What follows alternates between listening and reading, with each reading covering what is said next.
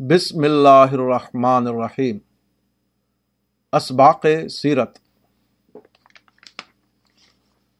قرآن میں اہل ایمان کو خطاب کرتے ہوئے کہا گیا ہے، لقد کان لکم فی رسول اللہ اسوت حسنہ لمن کان یرج اللہ والیوم الآخر وذکر اللہ کثیرہ.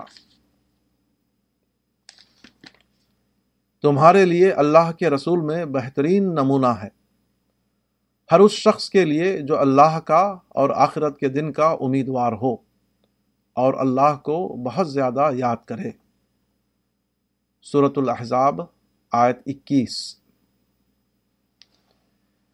اس آیت میں بتایا گیا ہے کہ رسول اللہ صلی اللہ علیہ وسلم کی زندگی میں ہر انسان کے لیے مکمل نمونہ ہے۔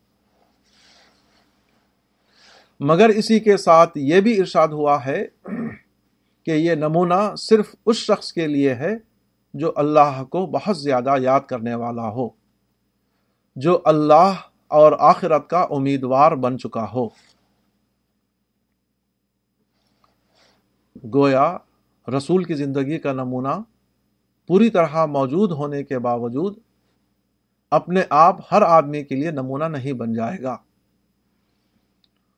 وہ صرف اس بندے خدا کے لیے نمونہ بنے گا جس نے اللہ کو اتنی گہرائی کے ساتھ پایا ہو کہ وہ اس کی یادوں میں سما جائے۔ اللہ جس کی تمناؤں کا سرمایہ بن چکا ہو، جس کا حال یہ ہو کہ وہ اللہ کے عذاب سے ڈرنے لگے اور آخرت کا انعام جس کی نظر میں اتنا اہم بن جائے کہ وہ دل و جان سے اس کا آرزو مند ہو۔ رسول کے اسوہ حسنا کو پانے کے لیے یہ شرط کیوں لگائی گئی؟ اس کی وجہ یہ ہے کہ کسی حقیقت کے ادراک کے لیے اس کے بارے میں سنجیدہ ہونا شرط لازم ہے۔ خدا اور آخرت سے مذکورہ قسم کا تعلق ہونا آدمی کو خدا اور آخرت کی باتوں میں سنجیدہ بناتا ہے۔ یہی سنجیدگی اس بات کی ضمانت ہے کہ وہ رسول اللہ صلی اللہ علیہ وسلم کے اسوے کو صحیح نظر سے دیکھے اور اس سے مطلوبہ سبق لے سکے۔ اس مسئلے کی وضاحت کے لیے ایک مثال لیجیے حدیث میں آیا ہے کہ رسول اللہ صلی اللہ علیہ وسلم نے فرمایا، من قتل دون مال ہی فہو شہید جو شخص اپنے مال کی حفاظت میں مارا جائے، وہ شہید ہے۔ ومن قتل دون دم ہی فہو شہید جو شخص اپنے خون کی حفاظت میں مارا جائے، وہ شہید ہے۔ ومن قتل دون دین ہی فہو شہید جو شخص اپنی دین کی حفاظت میں مارا جائے، وہ شہید ہے۔ ومن قتل دون اہل ہی فہو شہید جو شخص اپنے گھر والوں کی حفاظت میں مارا جائے، وہ شہید ہے۔ بحوالہ ترمیزی نسائی، ابو داود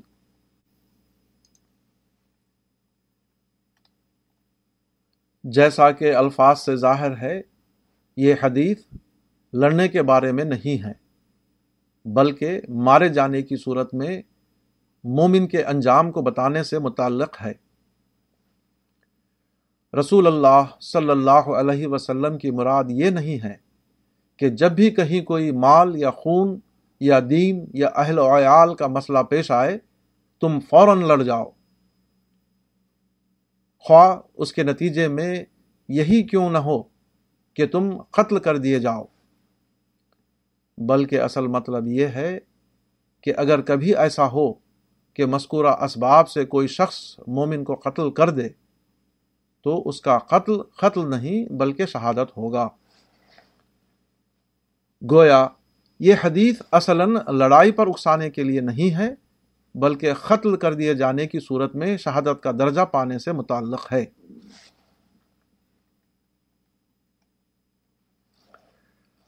اب جو شخص دین کے بارے میں سنجیدہ نہ ہو،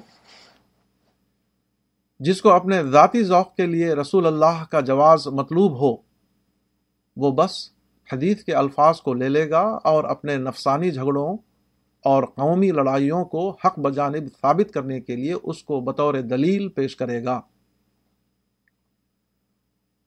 وہ کہے گا کہ اسلام آدمی کو مردانگی کی تعلیم دیتا ہے۔ وہ کہتا ہے کہ اپنے دین و ایمان، جان و مال، زمین و جائیداد، بیوی بچوں اور خویش و اقارب کی حفاظت کے لیے لڑ جاؤ۔ اگر تم جیت گئے تو تم نے اپنا مقصد پا لیا۔ اگر تم ہار گئے تو تم شہید ہوئے۔ اور شہادت وہ رتبہ بلند ہے جو خوش قسمت انسانوں ہی کو ملتا ہے۔ مگر جو آدمی اللہ سے ڈرتا ہو، وہ اس کو نہایت سنجیدہ ہو کر دیکھے گا۔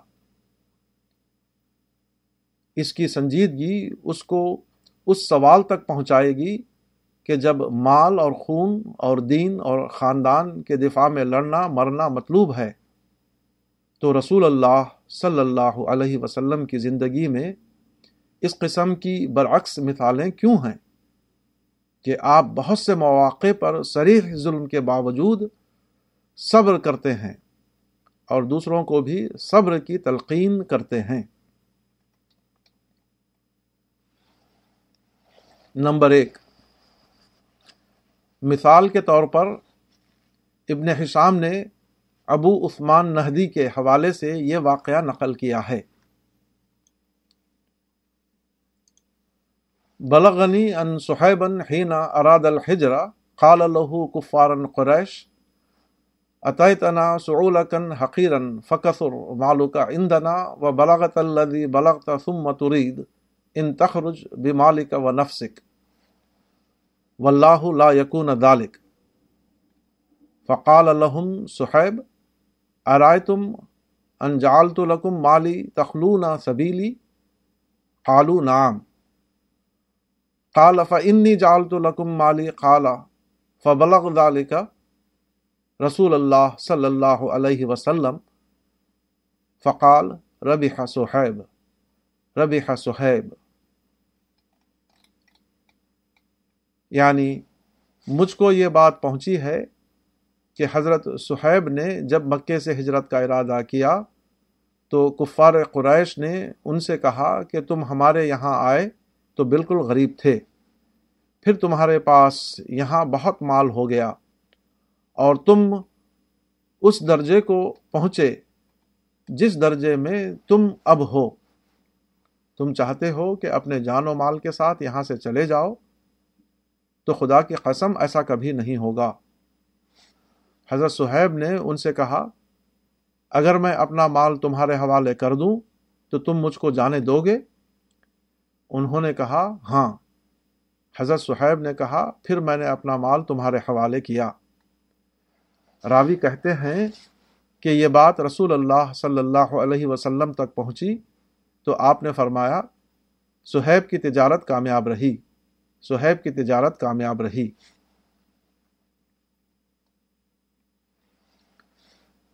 مذکورہ حدیث میں مال کے مقابلے میں لڑ کر جان دینا اگر مطلق معنوں میں ہو تو رسول اللہ صلی اللہ علیہ وسلم کو چاہیے تھا کہ حضرت صہیب کو ناکامی کا الزام دیں، نہ کہ انہیں کامیابی کا کریڈٹ عطا فرمائیں۔ مثال نمبر دو۔ ہجرت کے چھٹے سال رسول اللہ صلی اللہ علیہ وسلم عمرے کے ارادے سے مدینے سے روانہ ہوئے۔ مکے کے قریب ہدیبیہ کے مقام پر پہنچے تو قریش نے آگے بڑھ کر روکا۔ اس موقع پر فریقین کے درمیان صلاح کی گفت و شنید ہو رہی تھی کہ وہاں ابو جندل بن سہیل آ گئے۔ انہوں نے اسلام قبول کر لیا تھا، اس کی وجہ سے مکے والے ان کو سخت تکلیفیں دے رہے تھے اور ان کے پیروں میں لوہے کی زنجیریاں ڈال دی تھیں۔ انہوں نے جب سنا کہ رسول اللہ صلی اللہ علیہ وسلم اور آپ کے اصحاب ہدیبیہ میں ہیں، تو وہ کسی طرح بھاگ کر مکے سے ہدیبیہ پہنچے۔ اس وقت بھی ان کے پیروں میں بیڑیاں تھیں۔ اور ان کا جسم خون آلود ہو رہا تھا۔ ان کو دیکھ کر قریش کے سردار سہیل بن امرو یعنی ابو جندل کے والد، نے کہا کہ ابو جندل کو ہمیں واپس کرو۔ رسول اللہ صلی اللہ علیہ وسلم اور آپ کے اصحاب نے بہت چاہا کہ انہیں دوبارہ مکہ نہ بھیجا جائے۔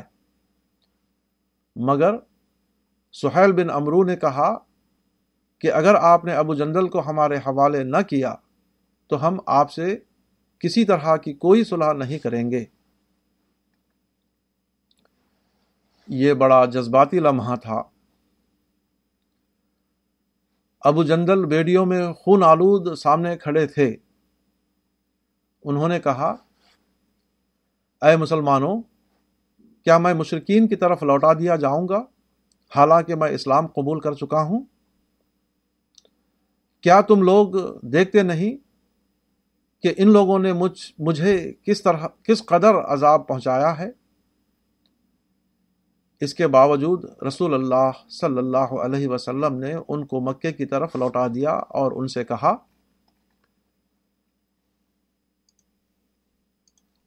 یا ابو جندل اس برو احتسب فن اللہ جا کا ولی من ماہ کا ومن مستدافین فرجن و مخرجن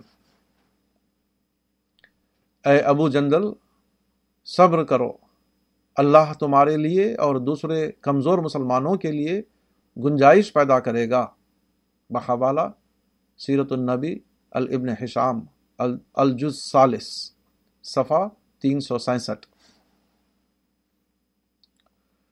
مذکورہ حدیث میں لڑنا اور شہید ہو جانا اگر مطلق معنوں میں ہو تو رسول اللہ صلی اللہ علیہ وسلم اس موقع پر حضرت ابو جندل کو صبر و رضا کی نصیحت نہ فرماتے، بلکہ انہیں شہادت کا راستہ بتاتے اور خود بھی اپنے اصحاب سمیت قریش سے لڑ جاتے۔ اسی حدیبیہ کا واقعہ ہے کہ قریش نے آپ کو روکا اور کہا کہ ہم اس سال آپ کو عمرے کے لیے مکے میں داخل نہیں ہونے دیں گے۔ آپ اس پر راضی ہو کر واپس مدینہ چلے آئے۔ اور عمرے کے لیے مکہ جانے پر اصرار نہیں کیا۔ حالانکہ یہ خالص دینی معاملہ تھا اور آپ خدائی بشارت کی بنیاد پر اپنے اصحاب کو لے کر زیارت حرم کے لیے جا رہے تھے۔ اگر مذکورہ حدیث میں دین کے لیے لڑ کر شہید ہونا مطلق معنوں میں ہو، تو آپ کو چاہیے تھا کہ اسی سال عمرہ کرنے کے لیے اصرار کریں، خواہ اس کے نتیجے میں عمرہ ملے یا شہادت۔ مثال نمبر چار۔ مکے میں عمار بن یاسر اور ان کے والدین بنو مخزوم کے غلام تھے۔ یہ لوگ رسول اللہ صلی اللہ علیہ وسلم پر ایمان لا کر اسلام میں داخل ہو گئے۔ بنو مخزوم کو ان کا اسلام لانا سخت ناپسند تھا۔ چنانچہ وہ ان کو عین دوپہر کے وقت صحرا میں لے جاتے اور تپتی ہوئی ریت پر لٹا کر انہیں سخت عذاب دیتے۔ حتیٰ کہ عمار کی والدہ کو انہوں نے قتل کر دیا۔ ابن حشام اس واقعے کو نقل کرتے ہوئے لکھتے ہیں یمر بہم رسول اللہ صلی اللہ علیہ وسلم فقول فیما بلغنی. صبرن آل یاسر معید کم الجنہ. رسول اللہ صلی اللہ علیہ وسلم ان کے پاس سے گزرتے اور جیسا کہ مجھے روایت پہنچی ہے ان سے کہتے، اے خاندان یاسر، صبر کرو، تمہارے لیے جنت کا وعدہ ہے۔ بحوالہ سیرت ابن حشام الجز اول صفا تین سو بیالیس۔ مذکورہ حدیث، اگر مطلق معنوں میں ہو تو ایسا کہنا نعوذ باللہ، بزدلی کی تعلیم دینا ہوگا۔ پھر تو آپ کو آل یاسر سے کہنا چاہیے تھا کہ تم لوگ لڑ کر شہید ہو جاؤ۔ اور خود بھی اس مقدس جنگ میں ان کے ساتھ شریک ہو جاتے۔ خواہ آل یاسر کو بچا سکیں یا اسی راہ میں شہادت کا درجہ حاصل کر لیں۔ حقیقت یہ ہے کہ اسوہ رسول ان چیزوں میں سے ہے جن کی ایک سے زیادہ تعبیر ممکن ہوتی ہے۔ یہی وجہ ہے کہ اسوہ رسول کے معاملے میں آدمی ہمیشہ صحیح تعبیر اور غلط تعبیر کے درمیان رہتا ہے۔ اور جو چیز کسی کو غلط تعبیر سے بچاتی ہے، وہ صرف ایک ہے۔ یہ کہ خوف خدا نے آدمی کو حقیقت پسندی کی اس سطح پر پہنچا رکھا ہو، جس کو سنجیدگی کہا جاتا ہے۔ آدمی اگر فی الواقع سنجیدہ ہو تو اس کی سنجیدگی اس کو اس و رسول کے بارے میں مذکورہ سوالات سے دو چار کرے گی۔ اس کو چونکہ صرف مفید مطلب بات نہیں لینی تھی، بلکہ یہ معلوم کرنا تھا کہ حقیقی طور پر اس و نبوت کیا ہے۔ اس کا یہ ذہن اس کو غلط تعبیر سے بچائے گا۔ وہ بے آمیز ذہن کے تحت اس مسئلے پر غور کرے گا اور خدا کی توفیق سے بات کی تہ تک پہنچ جائے گا۔ اب اس کو معلوم ہوگا کہ اس کا راز ہے بڑے فائدے کے خاطر چھوٹے نقصان کو برداشت کرنا۔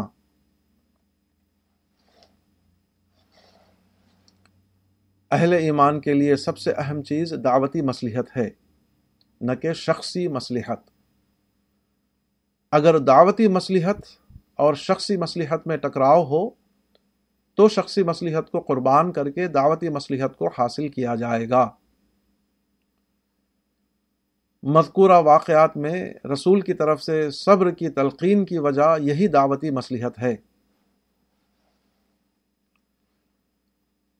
دعوتی کام کو مؤثر طور پر جاری رکھنے کے لیے خدا کے رسول نے جان، مال اور خاندان کی قربانیاں برداشت کی حتیٰ کہ دشمنوں کی طرف سے دین میں مداخلت کو بھی وقتی طور پر گوارا کر لیا تاکہ دعوت کا کام جاری رہے، جو اہل ایمان کے لیے ہر قسم کی کامیابیوں کا واحد ذریعہ ہے۔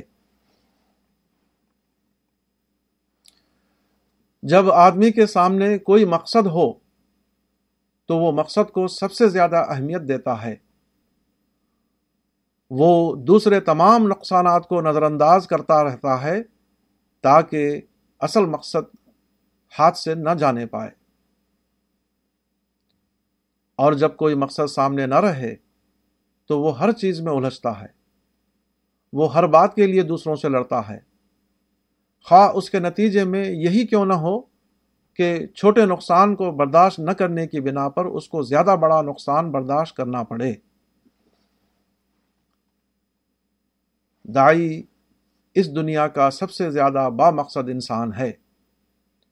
اس لیے وہ ہمیشہ پہلے رویے کو اختیار کرتا ہے، نہ کہ دوسرے رویے کو۔ اس کلیے سے مستثنا صرف وہ امور ہیں، جبکہ معاملہ خالص دفاعی ہو۔ اس کا دعوتی مقصد سے کوئی تعلق نہ ہو۔ اس تمہید تمہید کے بعد یہاں ہم مختلف پہلوؤں سے رسول اللہ صلی اللہ علیہ وسلم کے کچھ واقعات نقل کرتے ہیں، جن میں ہماری زندگی کے لیے زبردست سبق اور نصیحت موجود ہے۔ نمبر ایک، رسول اللہ صلی اللہ علیہ وسلم کے آغاز نبوت کا ذکر کرتے ہوئے ابن حشام لکھتے ہیں، اللہ نے جب ارادہ کیا کہ وہ رسول اللہ صلی اللہ علیہ وسلم کو نبوت کے منصب پر مقرر کرے تو آپ کا یہ حال ہوا کہ جب آپ اپنی کسی ضرورت کے لیے بستی سے نکلتے تو بہت دور چلے جاتے۔ یہاں تک کہ مکانات نظر نہ آتے۔ آپ مکے کی پہاڑیوں اور وادیوں میں کھو جاتے۔ ابن حشام نے عبداللہ بن زبیر کی روایت نقل کی ہے کہ رسول اللہ صلی اللہ علیہ وسلم ہر سال میں ایک مہینہ ہرا پہاڑ میں چلے جاتے اور اس کے پڑوس میں رہتے۔ کانا رسول اللہ صلی اللہ علیہ وسلم یجاور فی حرا منکل ثنا شہرن۔ رسول اللہ صلی اللہ علیہ وسلم کے بارے میں ابو طالب کے کچھ اشعار ابن حشام نے نقل کیے ہیں۔ ایک مصرع یہ ہے، وراقن لی یرقا فی ہرا و نازل۔ وہ ہرا پر چڑھنے والے ہیں اور پھر اس سے اترنے والے ہیں۔ رسول اللہ صلی اللہ علیہ وسلم کے اندر جب حقیقت کی تلاش کا جذبہ ابھرا، تو آپ کا حال یہ ہوا کہ انسانی بستیوں سے نکل کر آپ پہاڑی علاقوں میں چلے جاتے۔ یہ گویا ایک صالح روح کا واقعات انسانی کا ماحول چھوڑ کر واقعات خداوندی کے ماحول میں جانا تھا۔ صحرائی جغرافیہ خصوصیت سے اس کام کے لیے موضوع ترین جگہ ہوتی ہے۔ رومانیہ کے مستشرق کونستان ورسیل جارج نے اسلام کے جغرافیہ کو سمجھنے کے لیے خود عرب کا سفر کیا تھا۔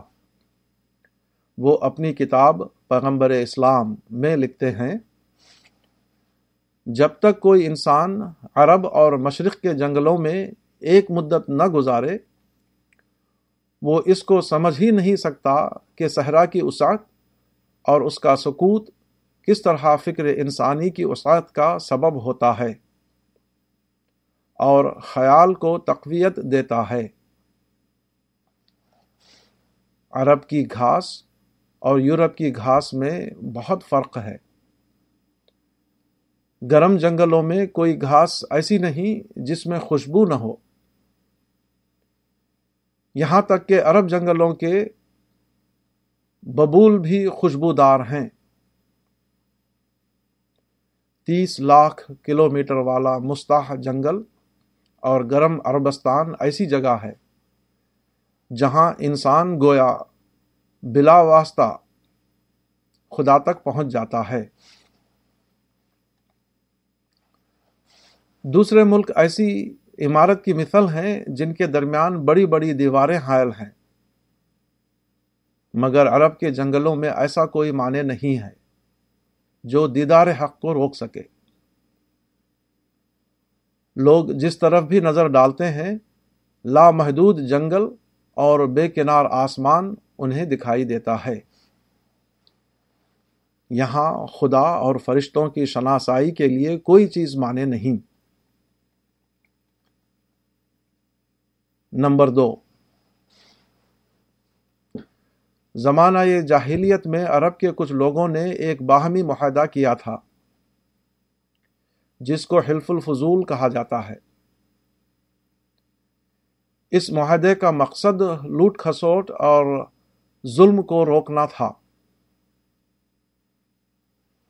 اس معاہدے میں شریک ہونے والوں کے نام تھے فضل بن فضالہ، فضل بن ودا اور فضیل بن حارث۔ چنانچہ انہی کے نام پر اس معاہدے کا نام حلف الفضول فضل والوں کا معاہدہ پڑ گیا۔ یہ معاہدہ ابتدائی بانیوں تک زندہ رہا۔ ان کے مرنے کے بعد صرف ان کا نام رہ گیا۔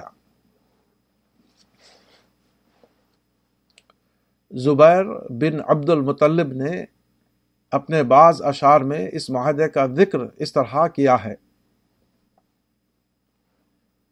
روز الانف السحیل۔ ان فضولہ تحالف و تعقدو اللہ یقیم بطنی مکہ ظالم۔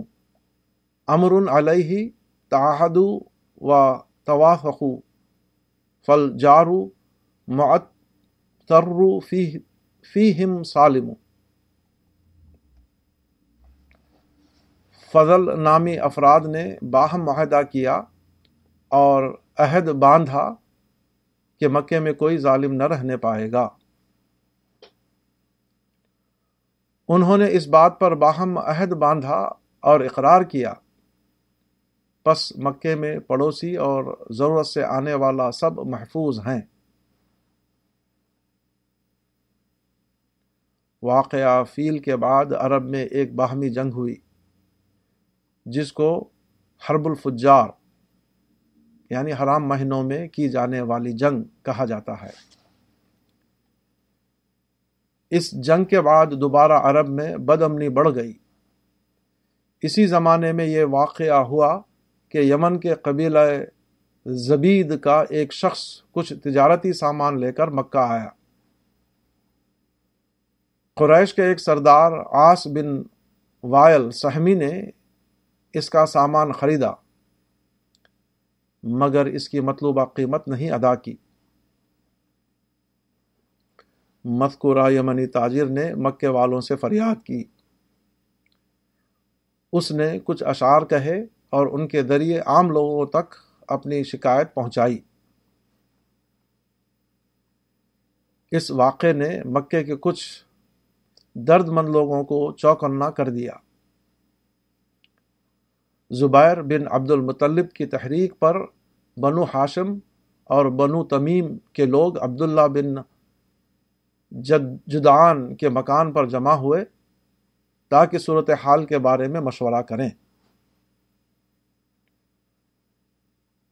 انہوں نے حلف الفضول کی اثر نو تجدید کا فیصلہ کیا۔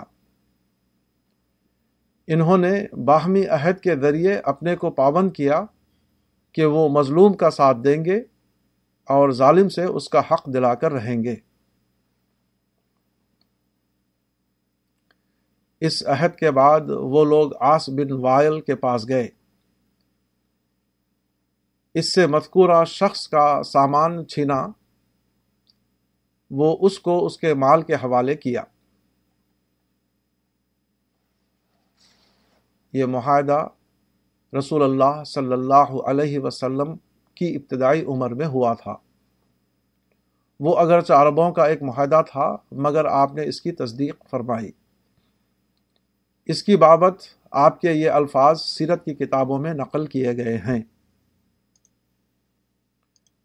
لقد شہد فی دار عبداللہ بن جدعان حلفن لا ادیت بھی فی الاسلام، لا جبتو تو خالفون یردول نضول علی اہلنا اہلہا و اللہ یعز ظالمن مظلومہ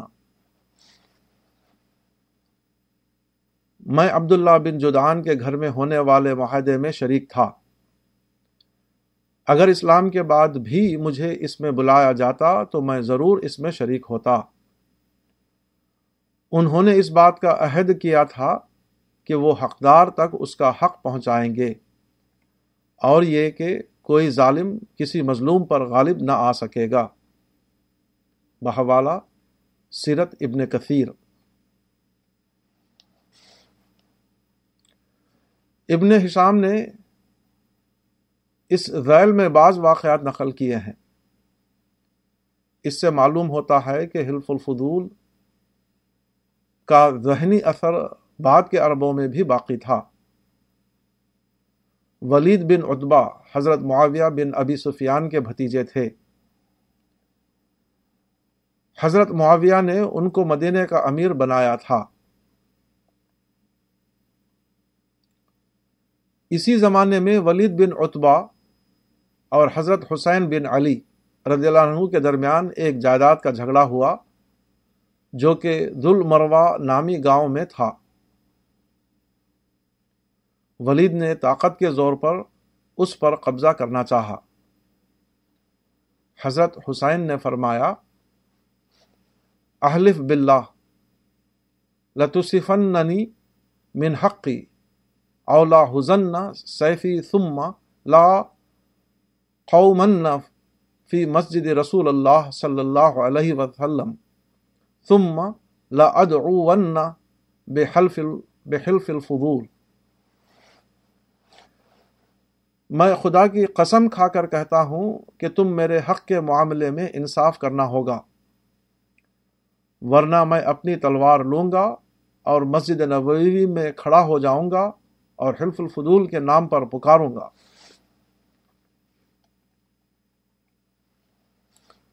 عبداللہ بن زبیر جو اس وقت وہاں موجود تھے، انہوں نے بھی یہی بات کہی۔ انہوں نے کہا میں بھی خدا کی قسم کھا کر کہتا ہوں کہ اگر حسین اس کے لیے پکاریں گے تو میں اپنی تلوار لوں گا اور ان کے ساتھ کھڑا ہو جاؤں گا۔ یہاں تک کہ ان کا حق ان کو دیا جائے یا ہم دونوں ایک ساتھ قتل ہو جائیں۔ یہ بات مسور بن محرمہ زہری کو پہنچی تو انہوں نے بھی اسی طرح کہا۔ اسی طرح یہ بات عبد الرحمن بن عثمان تیمی کو پہنچی تو انہوں نے بھی ایسا ہی کہا۔ جب ولید بن اتبا کو اس کا علم ہوا تو اس نے حضرت حسین کو ان کا حق ادا کر دیا۔ بحوالہ سیرت ابن حشام جز اول، صفحہ ایک سو چھیالیس۔ اوپر کی تفصیلات سے معلوم ہوا کہ بد امنی اور فساد کے مسئلے کے حل کے لیے اسلام کا مصدقہ طریقہ، حلف الفضول کا طریقہ ہے۔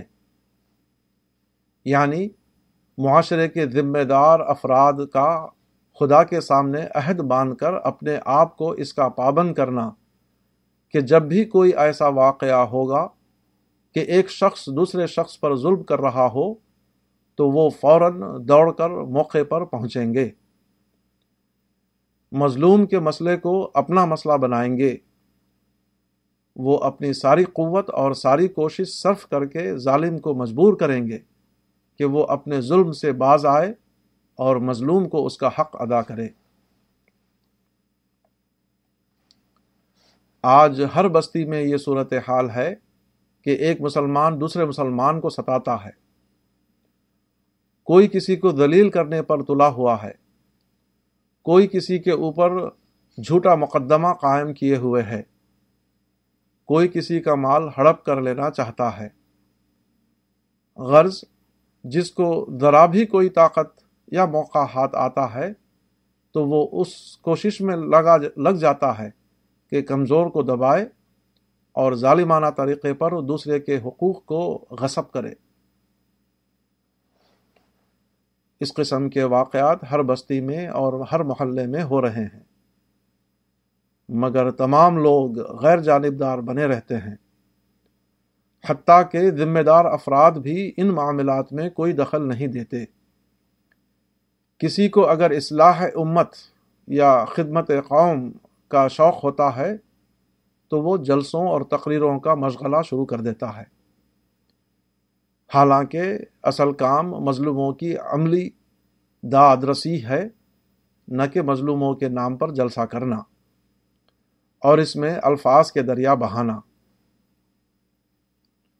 مظلوموں کے نام پر جلسہ کرنا ایسا ہی ہے جیسے کوئی شخص زخمی ہو جائے اور آپ اس کو اسپتال لے جانے کے بجائے ایک شاندار زخمی کانفرنس منعقد کرنے کے لیے دوڑ پڑے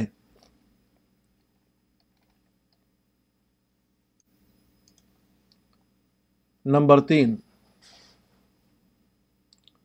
قبائلی نظام میں آدمی قبیلے کی حمایت کے تحت زندگی گزارتا تھا۔ رسول اللہ صلی اللہ علیہ وسلم مکے کے ابتدائی زمانے میں اپنے چچا ابو طالب کی حمایت میں رہے، جو قبیلہ بنو ہاشم کے سردار تھے۔ نبوت کے دسویں سال ابو طالب کا انتقال ہو گیا۔ اس کے بعد قبائلی روایت کے مطابق ابو لہب قبیلہ بنو ہاشم کا سردار مقرر ہوا۔ اس نے آپ کی حمایت سے انکار کر دیا۔ اب آپ نے ارادہ کیا کہ کسی دوسرے قبیلے کی حمایت حاصل کر کے اپنا دعوتی کام جاری رکھیں۔ اس غرض کے تحت آپ نے طائف کا سفر فرمایا۔ طائف مکے کے جنوب مشرق میں پینسٹھ میل کے فاصلے پر ایک سرز، سبز و شاداب بستی تھی۔ وہاں آپ کے بعض رشتے دار تھے۔ چنانچہ آپ اپنے خادم زید بن حارثہ کو لے کر طائف پہنچے۔ اس وقت وہاں کی آبادی میں تین ممتاز سردار تھے۔ عبد یالیل، مسعود اور حبیب۔ آپ ان تینوں سے ملے۔ مگر ہر ایک نے آپ کا ساتھ دینے یا آپ کی حمایت کرنے سے انکار کر دیا۔ ان میں سے ایک شخص نے کہا، خدا نے اگر تم کو رسول بنایا ہو تو میں کعبے کا پردہ پھاڑ ڈالوں۔ دوسرے نے کہا، خدا کو کیا تمہارے سوا کوئی نہ ملا تھا جس کو وہ رسول بنا کر بھیجتا؟ تیسرے نے کہا، خدا کی قسم، میں تم سے بات نہیں کروں گا۔ اگر تم رسول ہو تو تمہارا جواب دینا گستاخی ہے۔ اور اگر تم جھوٹے ہو تو میرے لیے مناسب نہیں کہ میں تم سے بات کروں۔ بہوالا سیرت ابن حشام، جلد دو صفا انتیس۔ رسول اللہ صلی اللہ علیہ وسلم غمگین ہو کر واپس ہوئے۔ مگر ان لوگوں نے پھر بھی آپ کو نہ بخشا۔ انہوں نے بستی کے لڑکوں کو آپ کے پیچھے لگا دیا۔ وہ گالیوں اور پتھروں سے آپ کا پیچھا کرتے رہے۔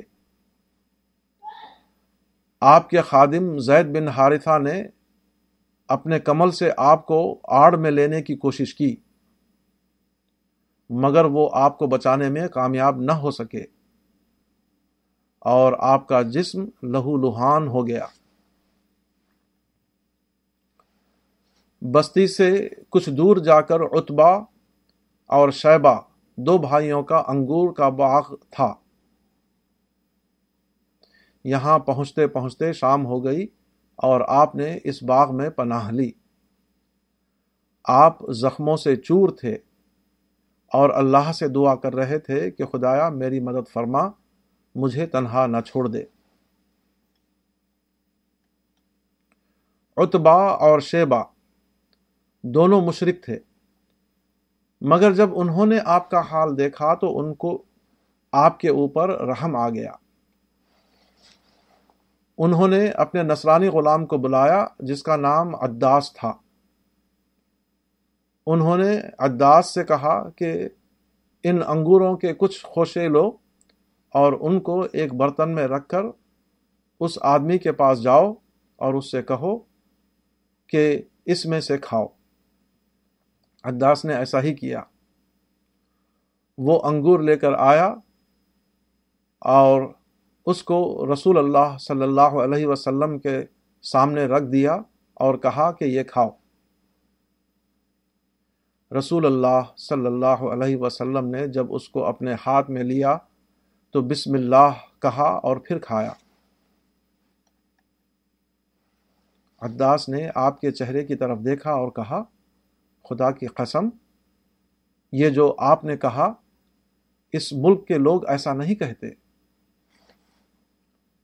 رسول اللہ صلی اللہ علیہ وسلم نے کہا، اے عداس، تم کس ملک کے رہنے والے ہو اور تمہارا دین کیا ہے؟ عداس نے کہا، میں نصرانی ہوں اور میں نینوا یعنی عراق کا رہنے والا ہوں۔ رسول اللہ صلی اللہ علیہ وسلم نے کہا مرد صالح یونس بن متا کے شہر کا۔ عداس نے کہا، آپ کو کیسے معلوم کہ یونس بن متا کون تھے؟ رسول اللہ صلی اللہ علیہ وسلم نے کہا، وہ میرے بھائی ہیں، وہ نبی تھے اور میں بھی نبی ہوں۔ ذا کا عقی کانا نبی و انا نبی۔ یہ سن کر عداس رسول اللہ صلی اللہ علیہ وسلم پر جھک پڑا اور آپ کے سر اور ہاتھ اور پاؤں کو چومنے لگا۔ اتبا بن شیبا اس منظر کو دیکھ رہے تھے۔ ایک نے دوسرے سے کہا، دیکھو، اس شخص نے تمہارے غلام کو خراب کر دیا۔ اداس جب لوٹ کر آیا تو انہوں نے اس سے کہا اداس تمہارا برا ہو۔ تم کو کیا ہوا کہ تم اس کے سر اور ہاتھ اور پاؤں کو چومنے لگے؟ اداس نے کہا، اے میرے آقا، زمین پر اس سے بہتر کوئی چیز نہیں۔ اس آدمی نے مجھ کو ایسی بات بتائی جس کو صرف ایک نبی ہی جان سکتا ہے۔ دونوں نے کہا، اے اداس تمہارا برا ہو۔ وہ تم کو تمہارے دین سے پھیر نہ دے، کیونکہ تیرا دین اس کے دین سے بہتر ہے۔ بحوالہ سیرت ابن حشام جلدو صفا تیس۔ خدا کے رسول کو ایک ہی سفر میں مختلف لوگوں سے تین الگ الگ قسم کے سلوک کا تجربہ ہوا۔ ایک نے آپ کے اوپر پتھر پھینکے، دوسرے نے آپ کی ضیافت کی۔ تیسرے نے آپ کی نبوت کا اقرار کر لیا۔ اس واقعے میں بہت بڑا سبق ہے۔ یہ سبق کہ اس دنیا میں امکانات کی کوئی حد نہیں۔ یہاں اگر چٹیل میدان ہیں، تو وہیں سائے دار درخت بھی کھڑے ہوئے ہیں۔